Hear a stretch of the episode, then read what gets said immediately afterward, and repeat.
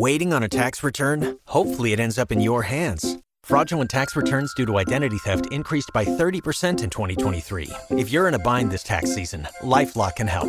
Our US based restoration specialists are experts dedicated to helping solve your identity theft issues. And all Lifelock plans are backed by the Million Dollar Protection Package. So we'll reimburse you up to the limits of your plan if you lose money due to identity theft. Help protect your information this tax season with LifeLock. Save up to 25% your first year at LifeLock.com slash aware. Thanks for joining us for the Jock 2 Jock podcast, sponsored by ImOn Communications. Experience the ImOn difference. I'm Brian Marshall from the Rock 108 Morning Show. I'll get the punter's perspective on Iowa football from Tory Taylor right after this. Three, two, one, and we're on. Today we're talking about I'm On. Yeah, you're on. I know I'm on. I need to talk about I'm On. Yeah, you're on. Why talk about it? No, that's in the script. I'm on. Well, we know you're on. No, Iowa's most reliable internet. I'm on. Yes, you are on. Stay always on. You're on. Stay always on with Iowa's most reliable internet and get same day or next day installation guaranteed. I'm on.net. Oh, I'm on .net. Why didn't you say so? Welcome to this week's Jock 2 Jock podcast. In our last episode, Tory talked about bringing one of the kid captains into the locker room after the win against Iowa State. You know, obviously everyone was celebrating, and um, I was kind of over near the sideline and um, giving a few Iowa State fans a bit of grief on the way out, which obviously I like to do. I saw the kid captain, which I had no idea Niall was going to be there. You know, I was fortunate enough to meet him a few weeks ago at the Kids' Day. I kind of said to Logan Lee, I said, "Oh, you think that I'll get in trouble like if I go grab Niall, the kid captain?" And I was just like, you know, what are what are they going to do? Like this, Right. will, this will be a pretty fun moment. So yeah, kind of just ran over there. Said to his dad, I was like, "Hey, is it is it okay if I bring him in um, the locker room and he can celebrate with us?" And he's like, "Yeah, yeah, of course, of course." And it was pretty like it was all such a cool moment for me. Like I because you can tell how much it means to those little kids. Like it was one of the you could just tell. And now the man who was announced as Iowa's Mr. Popular by the TV announcers, number nine, Tory Taylor. Welcome to the show. Well, uh, that is me, but um, I don't know about Mr. Popular. That's really just a matter of opinion. I'll leave that to everybody else. But my name is Tory Taylor, and as I say every week, Brian, it's an absolute pleasure. Uh, until we get to Dumbass or Drongo, which is a little bit later in the show. Yeah, well, you can f off when it gets to that. It's not a pleasure anymore. That's a fair statement. How did you feel about your performance in the game against the Western Michigan Broncos? Oh, that's what they're called, is it? Yeah, right. It was kind of a tale of two halves, really. You know, went in at halftime pretty happy with how it was going, and then that third punt, it's one of those ones that I didn't really hit a bad ball. The wind just kind of took it straight left, and I was like, oh, like okay, that's a bit of a bummer, but like, did I really deserve that? But sometimes it's just you misjudge things, and you know, I really I should have. When I went out there, I was like, ah, you know, I, I wish I went right here because I'd really be able to use the wind to my favor. Yeah, mistakes happen, but and then the fourth ball just hit a little low, didn't hit it the way I wanted to. So yeah, I'd say I kind of went at fifty percent. You know, two two good ones to start, and I wouldn't say ones, but not so good ones to finish. But I was overall, I was happy. It was kind of one of those things, just good to get some confidence back because I haven't really been performing to the level I wanted to be performing at from a yeah, just from an overall point of view. Uh, you don't show a ton of emotion on the field, at least uh, that we see on camera. But I did see, I believe it was after second or third punt, probably the one you're talking about where the wind took it. They cut to you right after you're kind of running off the field, and you go, kind of make one of those. Yeah. And I was like, I wonder, wonder what he's got going on in his head right now. Yeah, it's one of those things. I try and leave all the emotion on the field, and then when I get to the sideline, it's like, all right, I've got to go back to just doing what I do and get it out. And luckily, every week we got the sports psychologist Carmen Tebby, who I chat to uh, quite regularly during the week. She's helped me a bunch, you know, whether it be personal football um, or anything like that. So it's always good just being able to talk to her on the sideline, and um, she helps me a lot. So yeah, it's been it's been great having her there. You bring up somebody that not many people think about that's available to the team. You said the, the sports psychologist, is that right? Correct. Somebody that's available not only during games, but during practice or any time that you need? Oh, it's more so you can obviously book a one-on-one appointment uh, with Carmen. A lot of guys do that during the week. I do that uh, twice a week just because I think it's really beneficial. More so, just getting things. You know, Monday is kind of a day where it's like I reflect from the weekend. You know, like what thoughts were going through my mind during the game. Uh, what can I do a better job at uh, this week? And then I'll catch up with her again on Thursday. It's like, okay, how's the week gone? And then it's like, okay, what am I going to do this weekend that I didn't do last weekend, or what am I going to improve on this weekend, and how can I? Because it, it's funny, you know, people. I feel like there's kind of this misconception of what mental toughness is. You know, people think, oh, mental toughness is being able to put 600 pounds on your back and squat it and blah blah blah and run through a brick wall. But really, at the end of the day, it's just being able to choose your thoughts for a specific period of time. And I think that uh, that's one thing that I really tried to work on this year. And Jason Baker, um, former punter here, which I'm sure the millions of listeners will know, uh, he's helped me a lot with that too. Just making sure that you're staying in the right frame of mind. And I think going, especially going into practice, I'd always, you know, I might get, I'll get 10 reps in a period, right? The period will be six minutes on a Tuesday. And I'll get 10 reps, sometimes 12, sometimes eight, um, if I'm moving a little slowly. And it's interesting. I'd always gone into it going, all right, well, I've got a set of eight today. How can, like, what can I do with it? Blah, blah, blah. Where he's like, well, no, you've actually really got eight sets of one or 10 sets of one. So it really kind of changes your outlook on things in the sense that, okay, if I hit a ball, which I do, which I'm sure everybody does, mm-hmm. you know, Cade throws a ball, Cooper will miss a tackle or um, whatnot. Everyone makes mistakes, but it's, all right, how can I quickly move on to the next? And there's really only that 10, 15 second period of time where it's like, okay, I've got to take a deep breath and then, yeah, just move on to that next ball. And I think one thing that I've tried to do a better job at this year is when I hit a good ball, it's like it's kind of like out on the golf course, you know, when you when you're playing well, you, you then you try that little bit harder and you you try to muscle one, yeah, and then you just hit it in the shit. Um, so it's one of those things that during the period it's like, okay, how can I stay calm and just knock out nice balls like one after the other, one after the other. But when you start trying to like muscle them and you're like, oh, you know, I've hit two or three good ones in a row. I'm just going to try that a little bit harder and do that a little bit better.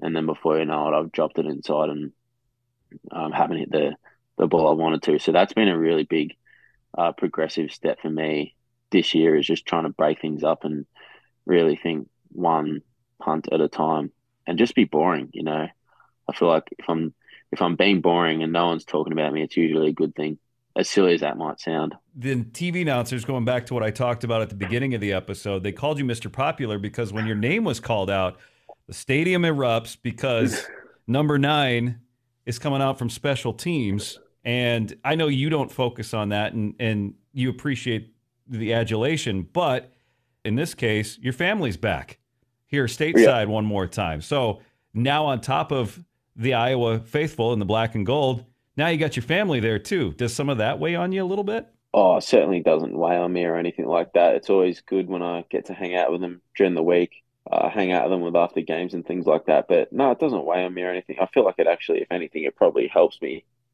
Um, but they don't really put any pressure on me or anything like that whatsoever. You know, I've kind of got my own expectations and things like that. And, you know, I didn't really have the, the best week last week from a practice point of view yeah, my mum and dad just kind of said, just go out there and you know do what you're good at, and you'll be fine. So, yeah, it's always it's always nice having them here. Do your younger brother make it stateside again? Yeah, yeah, he's here. He's yeah, he he loves the games. Don't worry about that. Well, the reason I'm asking is because last year he said he was the best punter in the family, and I, that's why I was kind of asking if there was any pressure. yeah, he's still punt. still rolling with that. Is he now? Oh. Yeah, I just tell him oh, he's still got a few years before he can back it up. You mentioned it was kind of the tale of two halves, and you've mentioned before you're friends with Luke Lachey. When you saw Luke yeah. went down during the uh, the first half, what did that mean for you, and how did you process that as a teammate and as a friend of Luke? Oh, I was absolutely devastated. Like I remember just running down there, and I'm just like, because I didn't know it was him at first, and I didn't realize it was that bad. Because you know, guys like go down, like whether it be cramp or um, they may have just like rolled their ankle or something like that, and they'll get taped up and go back out there. But then when you see like other players like going like yo yo like come over come over, that's when I was just like oh shit, this ain't good. Yeah, saw him after the after the game and yeah, it wasn't wasn't the greatest of moments. Um, but he's been in great spirits. You know, he's kind of strolling around and getting around everybody, and you wouldn't even know. As it started to roll downhill, were you kind of breathing a little sigh of relief as as the points started to rack up a little bit more? Oh, not. That's kind of an interesting question. It was it was really a bit of a strange game. You know, we weren't really moving the ball that well, um, but we were just kind of scoring um, somehow, which is which is kind of strange because I feel like we've had games where it looks like we're moving the ball well, but we just can't score. But yeah, towards the end of the game, obviously you could tell that we were, you know, people say it's not over till it's over, but which is true. But when you're up by twenty something points with half a quarter to go, you're usually pretty confident. And yeah, it was good to see some young kids get some game time too. Now you're going out, and you've told me before that you enjoy playing on the road. Penn State's the next game, big game atmosphere, nighttime game. What is it about that that gets you excited for this upcoming contest? I just love big games. It means that just that little bit more, you know. And it's interesting you say that because um, these games, you know, Big Ten games are always close, and yeah, offense and defense is important. But really, a lot of these games come down to special teams. So I love the fact that you know special teams is going to have a major impact on uh, who wins the game on Saturday, and I love those games. Like you can say every game's the same, but not every game is in front of 110,000 on national TV, like prime time matchup. Uh, so yeah, this one, yeah, this one means that a little bit more. And it's funny, uh, one of the first ever college football games I watched was I think 2017 when uh, Penn State played Michigan in the whiteout. Um, was it 17 or 18? It was one of those years, and I was just like, holy shit, like that's incredible. That'd be awesome to play in. And here we are. How do you prepare for that many people getting and yelling at you Oh, I really love that aspect. I feel like it kind of makes you focus even that little bit more because you have to. Yeah, I'm just really excited to to play in the game. But to answer your question, it's really one of those things that it's almost that full on and loud that it's not even really a distraction anymore. It's really just all you know. Any former players reaching out to you this week with any pieces of advice for uh, Penn State? Nah. Family going out to Happy Valley to see this game? Yeah, they are. yeah, they're um they're flying into Pittsburgh and then driving. Oh gosh. I've got six people coming, which is good. And then unfortunately, because it's such a late game, you're probably looking at a late departure and not getting back here to Iowa until late in the morning. Eh, eh, heck, even yeah, the next probably day. three, four a.m. Whew. Land at the airport, then get shuttled back to your your space, and you probably won't walk in the door where you're at until almost five o'clock in the morning. Does that sound right? Yeah, I'd say we'll arrive at the airport at about three a.m. Like touchdown, and by the time you get off the bus, I get off the plane on the buses and stuff. Um, we'll probably get back three forty-five, I'd say, and I'll be asleep. You know, you never really get to sleep straight away, but hopefully I'll be asleep by you know four thirty, five o'clock. How long does it take you to come down from a big game like that when you're on the road? The plane trip's a couple of hours, so you kind of settle down and. But you know, when when you get a big win, it's kind of hard hard not to stay up and think about it, and the adrenaline's still going a bit, especially if we were to get the win out there. But you know, football is just so tiring mentally.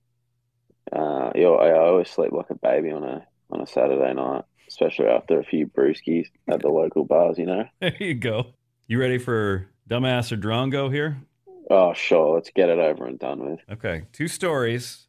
One of these is going to be from America, the dumbass. One of these is going to be from Australia, the drongo listen to the story, a little bit about the headline, and then determine which is which. Uh, bonus points will be awarded if you can tell me the state, uh, either in the United States or in Australia. City is also good for Australia as well. The first one a 29 year old man who was high on marijuana, LSD, and cocaine tried scaling a fence surrounding a site of a new professional football stadium that's currently under construction. Police were called to rescue him from a hole that he got stuck in. Second story Gigi said that she'd been in the middle of introducing herself when a man interrupted her mid sentence. She was at a party and told her that she sounded really effing stupid because of her accent. The second one's got to be drongo, just because you really emphasize the swear word. You are correct. Let's go. interesting twist on this that I'll give you in a second. For an extra point, because you could double up your point total today. What city or state in Australia is it? Give me a clue. I mean, you you probably know it pretty well. See that sarcasm? It's not Melbourne, is it? Is that your final answer? Yeah, it is. That's correct. Oh, let's go. Two out of two. On this second one, what do you think? You you think it's a dumbass? All right, yeah. Uh, I'll give you that. And what city? Of the fifty something states, I have no idea, Brian. Like you gotta you gotta give me a clue when it comes to America. Uh, well, it's a professional football stadium that is currently under construction. Oh, it's professional football stadium. What's getting what stadiums are getting is Jacksonville getting a new stadium? That is Oh, on. Buffalo. That is correct. Let's go. Look at that. Yeah, I just I just remembered that that they're getting their new stadium. The first story that was in Melbourne, Gigi was from Southern California. She went to a party and she was trying to introduce herself. And one of the dudes says, You sound effing stupid. The users on her channel said they were divided over Gigi's accent. Some said that they are that she sounded annoying because uh, yeah, that sounds about right. uh, we had to deal enough with American accents on TV. It sounds so weird hearing it in real life. Another wrote, People here hate American accents. Is this true? Yeah, it is true. I tell people all the time. No, I don't want to offend too many people on this podcast, but if Americans were to go to Australia, I don't know if they would be as well received as Australians that come here. People, as soon as they hear you speak, it's like a magnet. They flock to you. Oh, where are you from? Yeah. Whereas when Americans are in Australia, it's like, oh, get the hell out of here. What is it specifically that makes that happen? Is it some of our, A lot of Americans are quite entitled when they come to Australia. I mean, But I'd say the majority of Iowans that went to Australia, they would be fine. do I tell them? I know Tory you. Taylor. Uh, they wouldn't go very far in Australia. Okay. Eight points now out of 52. Not bad at all. After you said Well, eight, it's really eight out of what? uh, out of 52. No, I know, but like, how many points have I got left? Uh, however many shows we have left. I didn't know that there was going to be math on this. My apologies. Oh, well, okay. I'll have that for you the next time. Good. Good. Uh, but the good news is you got not only where they were from, Dumbass or Drongo, but you also got the bonus points too. I know, I'm a genius. Genius and headed to Penn State for this weekend. Give the audience one more time. They're looking for punting is winning or I cheer for the punter. Where can they find those Ray t-shirts? Gun in store or the Raygun website? Tory, Yeah. Thanks again, Mr. Popular. I appreciate you being on this show. Oh, don't say that anymore, please. No, Brian. As I always say, it's a pleasure. And it really, the whole Dumbass and Drongo thing was a pleasure today because I won. Tory, have a wonderful week. You too. Thanks, Brian. We'll recap the Penn State game next week and get a punter's perspective on how he did. And we'll see if Tory can continue his streak in Dumbass or Drongo. For Tory Taylor, I'm Brian Marshall from the Rock 108 Morning Show. We'll catch you next week. One, and we're on.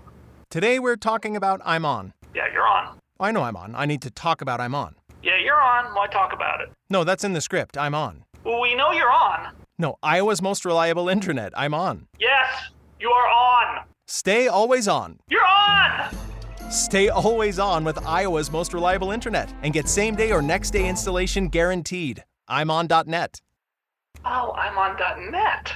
Why didn't you say so?